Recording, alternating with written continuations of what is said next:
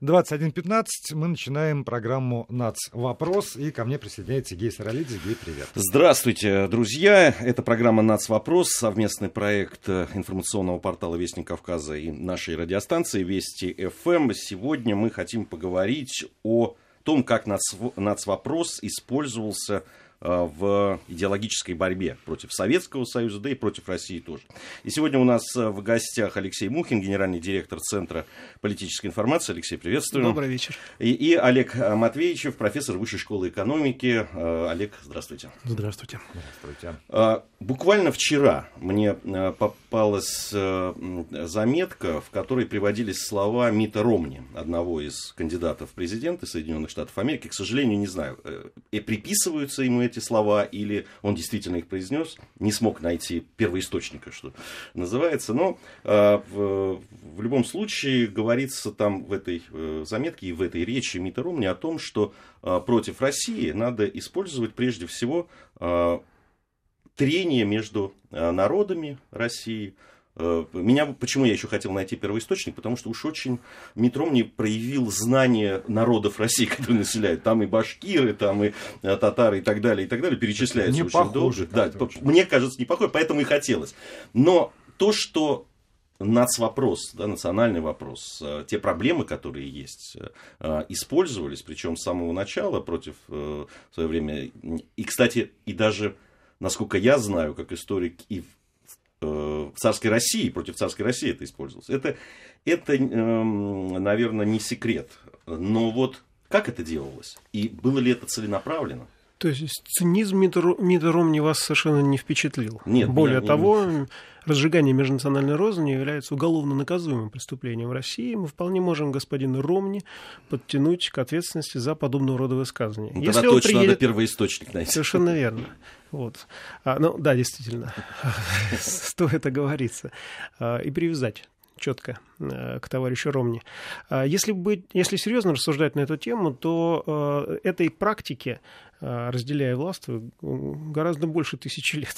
Я думаю, что наши западные партнеры прекрасно осведомлены о том, что многонациональность это не только сила и привлекательность бывшего Советского Союза, ныне России, но это еще и слабость, потому что достаточно внести определенную рознь, всегда найдется в любом народе группка, социальная группа людей, организованная нужным образом и так далее, а, которая э, заявит о своих правах. А при подключении внешних групп, при поддержке внешних групп этой социальной э, страты возникает, э, в принципе, э, уже международный прецедент. И вот этот ломик, который вставлен в трещинку, превращается в глобальный клин, который уже клином другим не выбьешь. И я думаю, что господин Ромни, если он говорил эти, эти слова, он знает, о чем говорит. Я бы хотел привлечь к разговору вот Олега Матвеевичева э, с точки зрения истории. Потому что, с одной стороны, конечно, этой практики разделяя властвуй уж э, со времен Рима, по меньшей мере, может быть, еще и, и до того, но если мы говорим применительно к нашей стране, то можно ли вычленить какой-нибудь этап, когда целенаправленно, сознательно, осознанно э, национальный вопрос э, в Российской империи, Советском Союзе стал э, использоваться для подрыва сил страны для да, или я для понимаю, о чем вы говорите, да.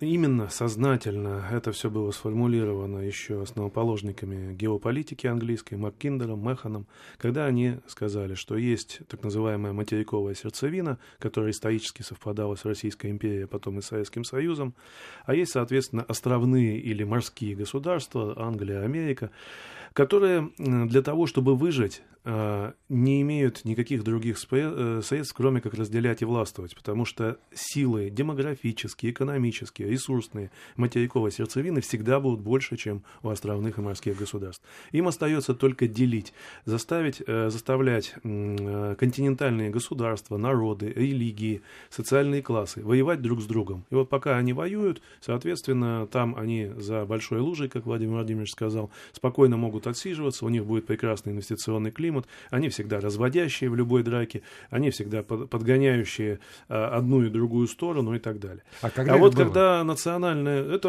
это уже было сформулировано в XIX веке, и потом постоянно практиковалось. Это использовалось и против Российской империи, безусловно, но если самые э, крайние варианты брать, это, безусловно, э, вот все повторяется. Война э, на Северном Кавказе, вот та, которая была в XIX веке, она же э, совершенно похожа на то, что у нас творилось в 90-е годы. Ведь точно так же в Лондоне были так называемые черкесские свободные комитеты. Там был свой Закаев, я сейчас его фамилию не помню, который э, значит, выступал и давал пресс-конференции для местных СМИ. А, соответственно, была поддержка так называемых свободных черкесов э, и горцев со стороны Англии и Турции. Потом, когда Российская империя победила, значит, они эвакуировали часть людей, которые не захотели остаться и так далее. То же самое было с крымскими татарами, с их поддержкой со многими другими. А, староверов даже поддерживали, это вроде как не национальность, но тем не менее. Э, в Советском Союзе здесь постоянно поддерживались различные националистические движения, в том числе и чисто русские националистические движения. Ведь им совершенно не важно, кого, кого из националистов поддерживать и сталкивать. Они с одной рукой помогают, например, кавказским или татарским или там, бурятским националистам, а другой русским, для того, чтобы было, э, так сказать, столкновение столкновения лбами, пушболс, как они говорят, да, они сталкиваются, и, соответственно, искры летят и у тех, и у других. Поэтому, эм, кстати, могильщиками Советского Союза-то были, извините, все-таки нужно напомнить, русские националисты, как ни странно, потому что сейчас об этом многие забыли. Ведь в свое время либеральное крыло, Чубайс там и все иже с ними связаны, они ведь хотели, э, чтобы Советский Союз весь целиком стал либеральным. Они не думали о разрушении Советского Союза. Их задача была переориентировать Советский Союз на либеральные и прозападные рельсы, на рыночную экономику и так далее. Разрушать они его не хотели. Именно наши э, националисты, национально ориентированная элита, писатели, всевозможные, значит, э, Распутины и так далее, и же с ними заявили о том, что мы кормим, значит, там Казахстан, Узбекистан, что у нас нет Российской Академии Наук, а есть только советская. Ну, там было много всякой демагогии. И в итоге они разозлили, естественно, местные элиты очень сильно вот такими разговорами и местные народы, и пошли вот эти вот раздраи. Но я уж не говорю про то, что мы все помним там эти конфликты, которые были в Ташкенте, там, в Субгаите и так далее, различные выступления. Поэтому и они поддерживались западной прессой, западными э, средствами массовой информации.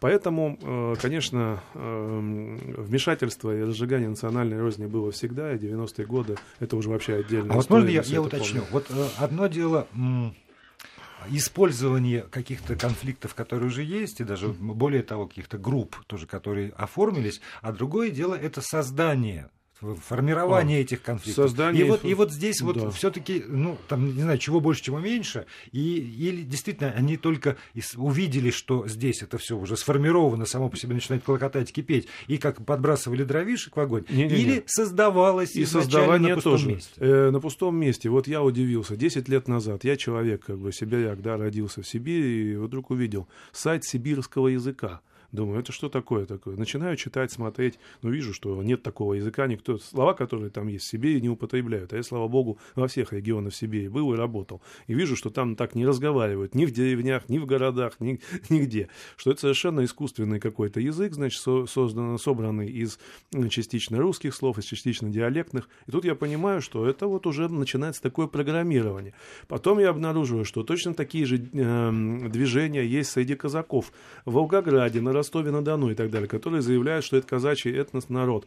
А это упирается все в атамана Краснова, который был повешен за предательство, он воевал на стороне Гитлера, который тоже заявлял, что казаки это отдельный народ. Потом я вижу такие же э, значит, сайты, газетки и так далее у поморов, которые заявляют о том, что э, значит, они тоже отдельный народ, там исконный, который всю жизнь жил, все остальные неправильные люди и так далее. И это все тоже финансируется грантами. Э, я точно абсолютно знаю, это когда работал в администрации президента, это все отслеживалось. А, гранты, э, иностранные гранты идут вот этим самым поморам, э, которые рассказывают о своей идентичности. А потом, если точно так же создавали когда-то так называемый украинский народ, ведь э, никто себя украинцем как национальностью не называл. То есть называли также, да, как сибиряки, уральцы, то есть люди, живущие на Украине. Это определенная местность. Украина, окраина, там, польская, австро-венгерская империя, какой угодно, российской, русского мира мира, как, э, но э, никто не называл себя национальностью. И впервые это стало в конце 19 века, в начале 20 века проявляться. Появились историки, вот тот самый Грушевский, который за свою деятельность, за то, что он написал некую историю Украины, изменив просто, взяв русскую историю, изменив везде слово русский на слово украинский, получил и кафедру во Львове от австро-венгров, и прекрасный доходный дом в Киеве, и много-много чего другого, хороших пряников и благ. Вот так создавалась целая нация, по сути дела, на пустом месте. А если вот говорить о целенаправленной работе и действительно каких-то планах, которые ну, вот не спорадические такие, да, ну вот э, там, вот давайте здесь создадим что-то, а да, по случаю, а все-таки целенаправленные, да, там э, постоянной, каждодневной работы э, специальных служб, вот направленных именно вот, вот, вот здесь я бы обратил внимание именно на германские специальные службы. Олег очень красочно описал, на самом деле, что происходило, но здесь четко надо э, дать понять и назвать главного виновника, потому что именно с конца XIX века германские спецслужбы очень активно разрабатывали как раз украинскую территорию. А в ходе Второй мировой войны это, э, и при ее подготовке это приняло вообще невообразимо масштаб, масштабы и размеры эта работа. Не зря э, целые народы были в дальнейшем репрессированы, именно потому что э, необходимо было решить эту проблему. Она была в мозгах. А, э, к сожалению, э, Третий рейх очень эффективно использовал э, работу, массовую работу с массовым, массовую работу, вернее, сознание с масс... Работа, с массовым сознанием, сознанием, простите, пожалуйста, да. И надо сказать, что вот эти штаммы, они были восприняты затем э, Соединенными Штатами Америки, которые, как известно, множество немецких специалистов просто вывезли после окончания Второй мировой войны. И мне кажется крайне э, не случайным, что сейчас на Украине расцвет нацизма принял как раз эти германские формы, потому что кого мы видим э, в виде этих нациков? Людей, которые одеты именно в немецкую в форму вермахта. А кого мы видим в, вот, наиболее активными, наиболее агрессивными, необъяснимо агрессивными людьми? Это нацисты, которые скидывают руку в, в этом приветствии и так далее. Сейчас э, пытаются объяснить это некоторыми девиациями и так далее. Я думаю, что все гораздо проще. Есть очень плотная работа по искажению сознания, в том числе национального сознания, которая используется очень грубо, но она имеет долговременный э, эффект. И вот сейчас, даже через, сколько там прошло у нас, 70 лет после Великой Отечественной войны, сейчас даже она работает через поколение. И с этим надо быть очень осторожным. И главное знать, с чем мы имеем дело. Алексей, Простите, Алексей, а когда вот я смотрю там на, на наших нациков местных, у них примерно такая же символика, примерно те же э, скидывания рук. Значит ли это, что и с русскими националистами вот там, которые выходят на какие-нибудь марши, Безусловно. работают Русский... те же самые источники. Русский фашизм с 20-х годов, собственно, и был основой, в частности, основной составляющей частью укра... э, итальянского фашизма и немецкого наци... и германского нацизма. А, надо просто совершенно спокойно посмотреть историческую динамику развития и э, вывести корни, э, они на поверхности, что называется. Нет, корни корнями, я имею в виду сегодня. Можно ли говорить тогда о том, что идет прямая поддержка, скажем, вот э, там русских националистических движений движений оттуда же, из того же самого кошелька. Эти организации, ну, сам, само собой, ну, хотя, вы понимаете, дело в том, что Германия оказалась, э, она оккупированная страна, а с 12, 2012 года она оккупирована только Соединенные Штаты Америки. Британцы и французы вывели свои войска, мы вывели еще э, при воссоединении Германии. А Германия сейчас, вот, собственно, уши оттуда и растут. Здесь не надо тоже придумывать каких-то конспирологий, что в тайне Ананербе или там германские спецслужбы в Антарктиде сохранились. Нет, все нормально нормально, все на поверхности. Все эти институты прекрасно себя чувствуют в Соединенных Штатах Америки и имеют свои филиалы в Германии сейчас. Не зря именно Германия просто опутана сетью военных баз США. Там 300 военных баз. 300 военных баз в Германии. Военных объектов, да. Совершенно и они, наш русский национализм, он разнообразен. Там не только, конечно, немецкие фашисты и те, кто скидывают это. Это всевозможные родноверы, это и староверы, которые, значит, как бы типа против никонианства, против церкви. Есть э, даже те секты, которые там вроде как с Юпитера откуда-то, но тоже они там подлинные русские какие-то и так далее. То есть, да, давайте мы все вот во всех этих они... разновидностях после новостей разберемся, да. чтобы сейчас не комкать ваши ответы ответ. Мы, это программа «Нацвопрос». Новости, потом продолжаем. Вести ФМ. Эм. Первые о главном. В Москве 21.30. Новости. Студии Евгений Яковлев. Россия рассчитывает, что межсирийские переговоры возобновятся не позднее 25 февраля. Об этом заявил журналистам поспред России при отделении ООН в Женеве Алексей Бородавкин. Он отметил, что Дамаск э, не был против участия группировок Джейша Аль-Ислам и Ахрара Шам в переговорах. Причиной их срыва стала неконструктивная позиция оппозиции Сирии, сформированной в Эр-Рияде. Напомню, межсирийские переговоры в Женеве были приостановлены до 25 февраля. В Екатеринбурге задержан водитель экскаватора, который засыпал девочку снегом. Сейчас он находится в полиции. Пострадавший ребенок госпитализирован. Как сообщили в полиции, экскаваторщик, убирая снег во дворе жилого дома, не заметил группу играющих детей и высыпал ковш на десятилетнюю девочку. После того, как остальные дети сообщили ему, что произошло, водитель бросился откапывать ребенка. Ему на помощь поспешили очевидцы. Вместе им удалось извлечь девочку, находившуюся без сознания. Бригада скорой помощи доставила школьницу в больницу. Московские спасатели взяли на особый контроль все водоемы из-за теплой погоды. Об этом сообщили в столичном управлении МЧС. Там отметили, что пока ледовая обстановка оценивается как относительно стабильная. В Строгино толщина льда составляет 26 сантиметров, в Серебряном Бару 15 сантиметров и лед там с промоинами. Критическая толщина льда, при которой выход на водные объекты запрещен, составляет 12 сантиметров, напомнили в МЧС. В Москве открылся фестиваль «Золотая маска». Первую борьбу за Российскую национальную театральную премию вступила «Пиковая дама» Самарского театра оперы и балета. В эти минуты спектакль проходит на сцене музыкального театра имени Станиславского и Немировича Данченко.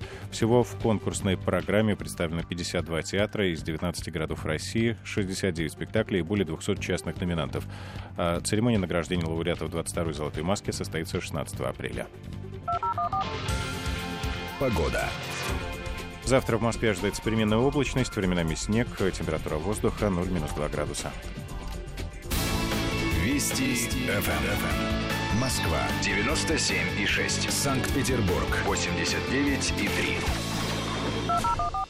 Продолжаем эфир. Гея Саралидзе, Владимир Аверин здесь в студии. Сегодня у нас в гостях Олег Матвеевичев, профессор Высшей школы экономики, и Алексей Мухин, генеральный директор Центра политической информации. Пытаемся понять, каким образом враги используют национальный вопрос для того, чтобы ослабить нашу державу. Противники, да. Э, вот что меня всегда волновало. Э, когда, вот если мы говорим о периоде там, Советского Союза, да, советской власти, э, вот была ли ошибка да, руководителей нашего государства в то время, когда говорилось о том, что национальный вопрос решен, что никаких проблем нет. Интернационализм, всеобщее братство и так далее. И только как в сполохе, да, мы там э, узнавали, кто слухи, либо из вражеских голосов, которые радостно нам сообщали о том, что да, там взрывы в московском метро, устроенные армянскими националистами, либо там э, столкновения на Северном Кавказе, э, в в свое время, да, там объединенные были в этих северокавказских республиках народы, у которых были э, проблемы между собой, да, там и э, кабардинцы, и балкарцы, и карачаевцы, и черкесы, да, и, и так далее, и так далее. Таких проблем было намного. И эти автономные образования, которые были, и там трения. Но мы говорили о том, что у нас все хорошо. Это, вот эта ошибка была или нет? На излете э, Советского Союза я служил в армии, срочную службу, и был сержантом в учебке. И у нас было громадное количество э, самых разных представителей самых разных народов. Самые сложные и проблемные были дагестанцы, азербайджанцы, э, ну и так далее. Но э, это действительно с ними было очень сложно, безумно сложно работать, потому что они притворялись, что не знают языка и так далее. Хотя официально все было очень хорошо, интернационализм правил, рулил и так далее. Но все проблемы, все недопонимания заканчивались в одном месте, в столовой. Э, тогда все, стали, все говорили по-русски, все все понимали замечательно, и э, в очереди за маслом э, царила полная, полный интернационализм в прямом смысле этого слова. Вот мне кажется, когда мы разделили, пардон, кормушку в Советском Союзе, собственно, все стало на свои места. Пока кормушка-столовка была единой, одно, в одном месте мы питались, все было замечательно. Вот и все. Да, но тогда ну... это, это, это, тогда же можно так дробить до бесконечности, делить эту кормушку. Или, или на каком-то этапе надо останавливаться все-таки. Мы, мне кажется, выдавали немножко, конечно, называемое за действительное, но Олег довольно Матвеевич, правильно что делали. Дело в том, что ведь есть объективные показатели вот этой интернационализации. Например, число смешанных браков, которое стабильно росло во время Советского Союза. Мы вот все-таки люди уже как бы не молодые, помним жизнь в Советском Союзе и помним, как прекрасно все ездили на Кавказ, какая-то была всеобщая здравница, как э, вот это кавказское известное гостеприимство. И не только, кстати, Кавказ, это Балхаш, там Алмата, это такие курортные наши Хива, э, соответственно, Самарканд. Это же тоже миллионы людей их посещали из Советского Союза. Да, но вот. и тогда все знали, что девушкам одиноким лучше не ездить. Да. Ну, это, это в район Кавказских минеральных вод. Конечно, э, конечно, потому что есть определенные национальные специфики, их нужно просто соблюдать, уважать, если не приходить в чужой монастырь со своим уставом.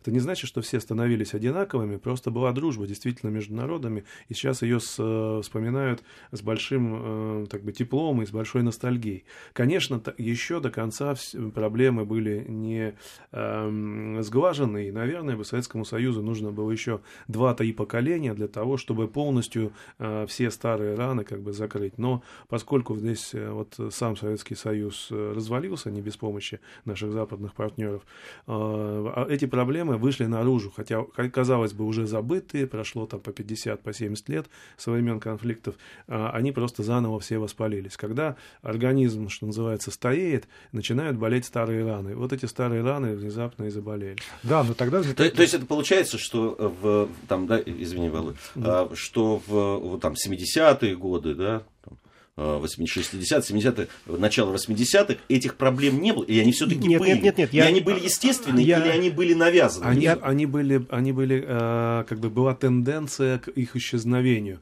а потом она в конце 80-х э, сменилась тенденцией на их э, разгорание. Я вот о тенденциях хочу рассказать опять историю своей семьи. Мы русские, которые жили в Дагестане еще с 19 века. А, семья. Вот. И именно в 70-х годах, я помню э, это прекрасно, ну, я еще был бессознательным возрасте, но, тем не менее, мои э, дедушка с бабушкой рассказывали. К нам в дом пришли дагестанцы, сказали, если вы не уедете, ребята, мы вас вырежем заберем ваши дома, мы всей семьей громадные продали дома и переехали на Кубань. Причем вот, так, пожалуйста. так сказали, что поверили, да, да не, естественно, не усомнились. Нет, там шуток, да, да, там не шутили просто ребята. Вот и все. Как это? Это 70-е. Это 70-е годы были, да? годы, да. да и потом, верно. когда вот вы говорите, Олег, что еще два поколения, и все бы там устаканилось, то вот этот вот взлет э, нынешней религиозной идентичности, он тоже, мне кажется, не только потому, э, что Советский Союз развалился. Значит, какая-то какая потребность в этом есть. И когда там, э, не знаю, те, те же э, дагестанцы там говорят по поводу того, что там не обрезано, это ужасно. И вот и там, Взлет еще... религиозной идентичности идет как реакция на попытку стереть любые идентичности. Это две стороны одной медали. Когда у нас происходит глобализация, так называемая, когда все унифицируется, в отместку этому, как говорил вот известный известный социолог, политолог, философ западный Славой Жижик, да, как бы в, э, как реакция на это идет э, попытка найти некие свои корни, зацепиться за некую религию и за некую этничность, э, понятую иногда, иногда очень грубым образом. То есть совершенно, скажем, там современные те же мусульмане, они не похожи на тех, которые были еще 200 лет назад. Вот они берут свой последний, что называется, СС, и его пытаются представить как самым архаичным, самым древним, самым исконным. И вот идет это столкновение и идет борьба вот этой вот э, глобализма, понятого как Макдональдс, да, как э, стирание раз, границы, религий, как обнуление всего абсолютно, и вот этих вот разных этничностей. Да, Господи, какая в России, как, какой России Макдональдс? А, Глобализация. С одной стороны православная, истошно самоидентифицируется, Россия, с другой стороны мусульмане. Смотрите, Россия, выступа, Россия выступает полем, где здесь все сглажено. Я сейчас сказал про мировую тенденцию. Есть мировой глобализм и есть мировая идентичность. Но поскольку у нас в России представлен частично и глобализаторский проект, и частично очень большое влияние на мусульман, идет проект, соответственно, на том же Кавказе, э, от Турции, от Саудовской Аравии, от тех вот мусульман, которые сейчас наиболее, наиболее большую экспрессивность и пассионарность проявляют там вот в, в Малой Азии. И а поскольку вот это влияние идут, вот эти два проекта, они не так сильно столкнулись на территории России. Они сейчас столкнулись скорее там где-то на территории Сирии, Ирана, и уже сталкивались до этого в Афганистане и так далее. Это же были светские все государства, они все переначались. Вот. И э, это столкновение неминуемо должно бы пойти к нам, если мы не найдем какую-то форму. В Европе даже, кстати, это острее столкновение почувствовать, чем у нас. И вот здесь нам нужно найти формулу и не довести до этого самого столкновения, посмотрев на уроки тех вот э, Да, но стран. при этом вы говорите о неких процессах, которые идут в мире, которые так или иначе отражаются и на нашей стране. А мы изначально сегодня заговорили о том, что некие силы здесь, в нашей стране, поддерживают, культивируют, создают и вот то, что происходит, скажем, сегодня, пусть, слава богу, сглаженных каких-то формах, иногда на бытовом уровне, не ярких формах происходит между, скажем, с, те, с тем же там, э, там, мусульманской идентичностью и попытках ее отстоять. Вот это вот э, спланированные тоже специально направленные против России акции, или это отголоски тех мировых процессов, которые объективно как-то вот сами по себе идут? Давайте так, можно сказать, что самые вредные из людей – это историки и политологи. Они, как правило, правило льют бальзам на душу радикалов, радикалам, националистам, курят фенемиам и делают разные прочие вот такие вещи, придумывая историю. Никто с нас я историк и политолог волю судеб, ответственности не снимает. Другое дело, что когда мы имеем а, массовые явления, проявления массового конфликта, конфликтную зону, где принимают участие а, именно радикалы, там, самого разного свойства, это могут быть исламисты, это могут быть буддисты, будете смеяться, одни из самых мирных религий, но тем не менее, это действительно очень серьезные ребята. А здесь, мне кажется, есть э, следы деятельности э, специальных служб. Э, структур, которые э, насильственным образом э, буквально заражают этим вирусом целые глобальные социальные группы, а то и народы. И, надо сказать, делается это с вполне утилитарным, утилитарными целями. Глобальная конкуренция, никто ее не отменял. А заказчиками подобного рода акций выступают либо государства, имеющие определенные коммерческие интересы на той или иной территории, либо транснациональные группы, которые могут себе позволить заплатить за такой масштабный проект. Вот я к сожалению, вижу следы работы вот таких э, спецслужб э, э, самых разных стран в разных уголках мира.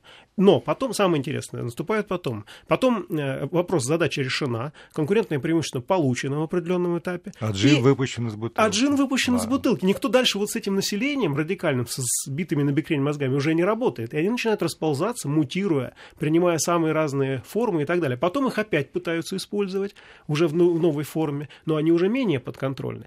Здесь вот хорошо проследить ситуацию с Аль-Каидой, потом которая перерождается и конфликтует с ИГИЛ и так далее. Если проследить э, генезис вот этих вот организаций, э, таких псевдоорганизаций, которые принимают то форму просто а, сетевой организации, то ИГИЛ это коммерческая организация, совершенно очевидно коммерческая организация, которая стоит 35 миллиардов долларов, наши иранские коллеги посчитали, и так далее. То есть мы можем, в принципе, а, увидеть через несколько десятков лет, либо гораздо э, раньше, а какую-то еще новую совершенно форму вот подобного радикализма. Мне, меня вот какой вопрос занимает. Ведь действительно, и Олег об этом говорил, говорил, и, э, и вообще и в этой студии мы неоднократно уже в рамках э, программы «Национальный вопрос» об этом говорили. Ведь в Советском Союзе действительно для, э, и для различных национальностей и народов, и малых народов было сделано очень много.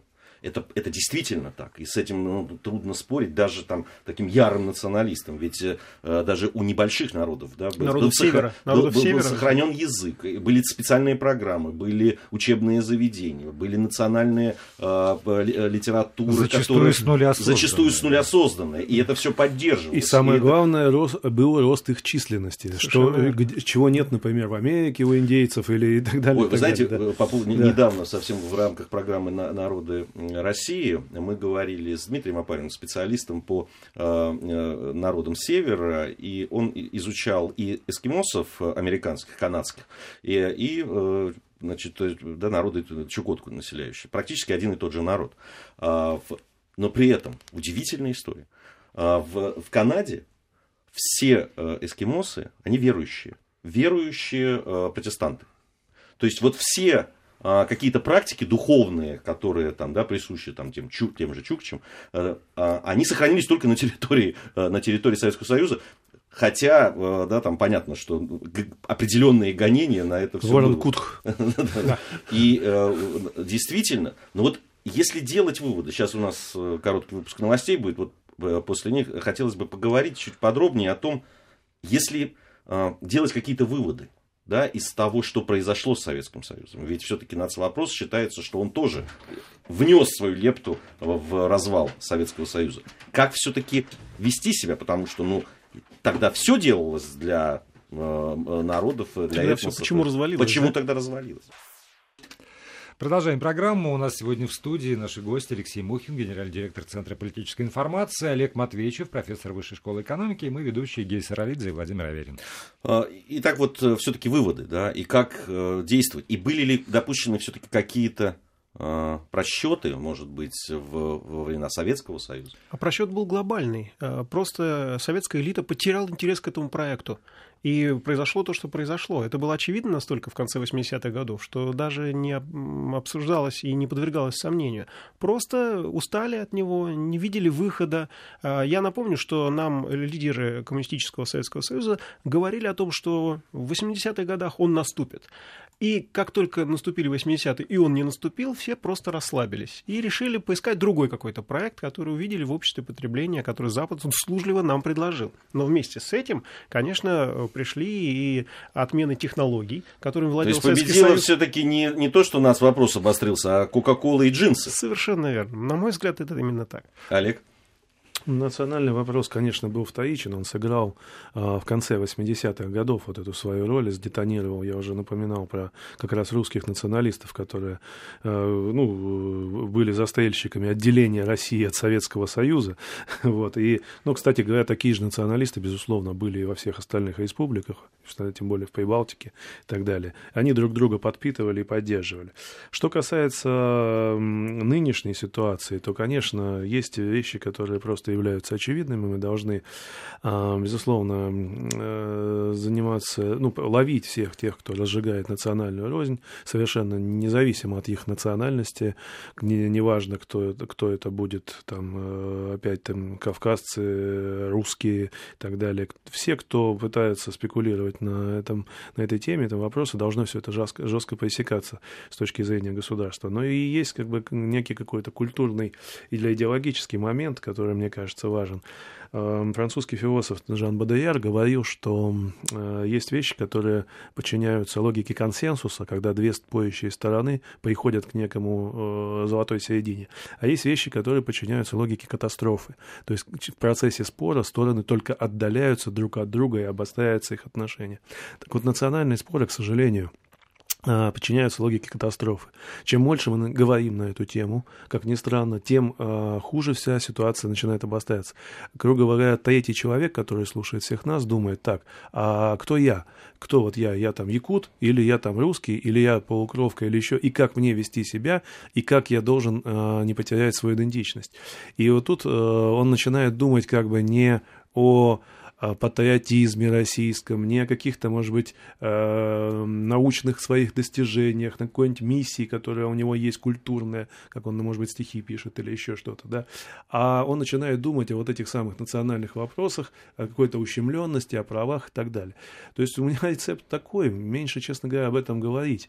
Э, не то чтобы замалчивать, а просто предложить обществу, России в целом, некие другие интересные проекты, которые бы были э, Эм, сплачивали общество. Буквально коротко могу сказать, когда Гагарин полетел в космос, в Якутии тысячи людей приходили и просили записаться их русским. А чеченцы, которые недавно пережили депортацию, стреляли из ружей, выбегали домой и говорили, что наш. «О, наш, наши полетели, наши полетели в космос там». То есть все. То есть это было всеобщее э, такое воодушевление, и вот оно, конечно, сразу сглаживало вот эти межнациональные противоречия. Гордость испытали все, потому что у каждого был общий вклад в это общее дело. Да, но при этом, смотрите, вот можно вообще радикально ставить вопрос. Есть, ну, условно, европейский путь, ну, там, и путь Советского Союза в том числе. Давайте будем культивировать там национальности, выдавать гранты на развитие национальных языков, чего-то еще, культур. Вот приграничное сотрудничество, это у них там называется в Евросоюзе. И, и мы продолжаем идти по, по той же дороге. Во многом по инерции Советского Союза, мне кажется, здесь в России. Можно выбрать путь, который вот, вот Гей сказал, например, про Канаду. Все эскимосы протестанты. И никто не носится, по большому счету, с Это- тем, чтобы это- сохранить это их идентичность. изменение культурного кода. Вот. И, и там, и в Америке тоже, собственно. Но х- там есть и быть ир- французы в Квебеке, Да, там есть и ирландцев, разные- да, да, но ирландцы. государство И, не и берет китайцы в Ванкувере. Да, не берет на себя заботу об этом. Ребята, это ваши такие семейные дела. А государство ничего не должно. И тогда, может быть, действительно прав, э, там, не знаю, один из наших политиков, который говорит, надо отменить национальное территориальное деление. Вернемся в Европу. Кардинально, да. Как говорится, Ишой, помогло это вам, да, сколько человек культурных языков знает. На самом деле речь идет о другом. Речь идет о мобилизационном пути развития и решении этих проблем. Олег совершенно правильно сказал, что может объединить. Объединить может внешняя опасность. Спасибо нашим западным партнерам. Они очень стараются, чтобы мы объединились и почувствовали себя единой нацией, несмотря на то, что кто-то русский, кто-то чеченец, кто-то дагестанец. И второй путь, а, на самом деле, развитие а, мирных способов сосуществования, как то спорт. Обращусь опять к своей практике. В моем клубе, где я занимаюсь, занимаются до меня борцы-дагестанцы. Мы в прекрасных отношениях, у них у всех на спинах написано «Россия» громадными буквами, хотя разговаривают они на своем языке, но когда они обращаются ко мне, они разговаривают по-русски, потому что знают, что я дагестанского не знаю. Вот и все, это язык общения. А русский, на самом деле, облада- обладает э, таким свойством, что он примеряет э, самые разные нации. При этом я, когда специально выучил несколько слов по-дагестански, здороваюсь с ними по-дагестански, они подкатастрофически искренне А на улыбаются. каком из языков Дагестана? И- и да, Аварском? Да, да, совершенно верно. Ну, мне аварский просто ближе, да. Потому что в свое время, ну, неважно. Ближе. Э, Да, просто ближе, да. Поэтому э, я думаю, что языковая вот эта э, платформа, она очень важная. Она как английский язык, то же самое. Ведь э, британцы, вернее, а- сакс- англосаксонский мир с удовольствием использует английский язык как способ создать площадки в самых разных странах, в той же Индии, вот, и э, там присутствовать и присутствовать очень влиять на политические, экономические и иные процессы. Вот русский язык для нашей евразийской площадки, он является объединяющим. Ну, он, он и является. Он, э, его, можно сказать, раз- усилять его роль, но, на мой взгляд, здесь проблем-то не так много. Но вот кажется, на первый взгляд, что их не так много. Если вы заметили, русский язык очень сильно изменился за последние два десятка лет. Он превращается в э, принципиально иное, нежели это было в Ну, том же Советском Союзе. Ну, английский тоже. я Вы должен чувствуете, сказать, на каком, языке, площадках на каком языке говорит наша молодежь? Я, например, очень внимательно слушаю, пытаюсь изучить этот язык тоже, но, честно говоря, меня это ужасает. Не, ну, что... Те же проблемы я слышал. Это и- английского и- языка то же самое. Да. Любой имперский Совершенно. язык, он упрощается, потому что те же самые мигранты, которые выучивают язык, безусловно, плохо, он для них не родной, они заражают своим неродным, в общем-то, и простым языком и коренных носителей языка. И волноваться по этому поводу совершенно не, не стоит. Да? Нет, нужно, чтобы Нет, был постоянно последние 10 действующий источник. идут. Я, э, вот если бы вместо основ православной культуры древне русский, древнеславянский язык в школах бы везде вводили, то это было бы весьма неплохо. Это и культурная вещь, и, по- и язык бы наш пополняло как из неиссякаемого источника такими старыми э, формами, старыми Особенно бы в дагестанских школах Меня, меня Олег озадачил сегодня, честно говоря, в, в рамках программы «Национальный вопрос». Сказал, слушайте, хватит говорить о национальных проблемах. Мы подумаем, не закрыть Но пока еще, пока не закрыли, давай успеем поблагодарить наших гостей Алексея Мухина и Олега Матвеевича за этот разговор. Спасибо большое. Вам спасибо.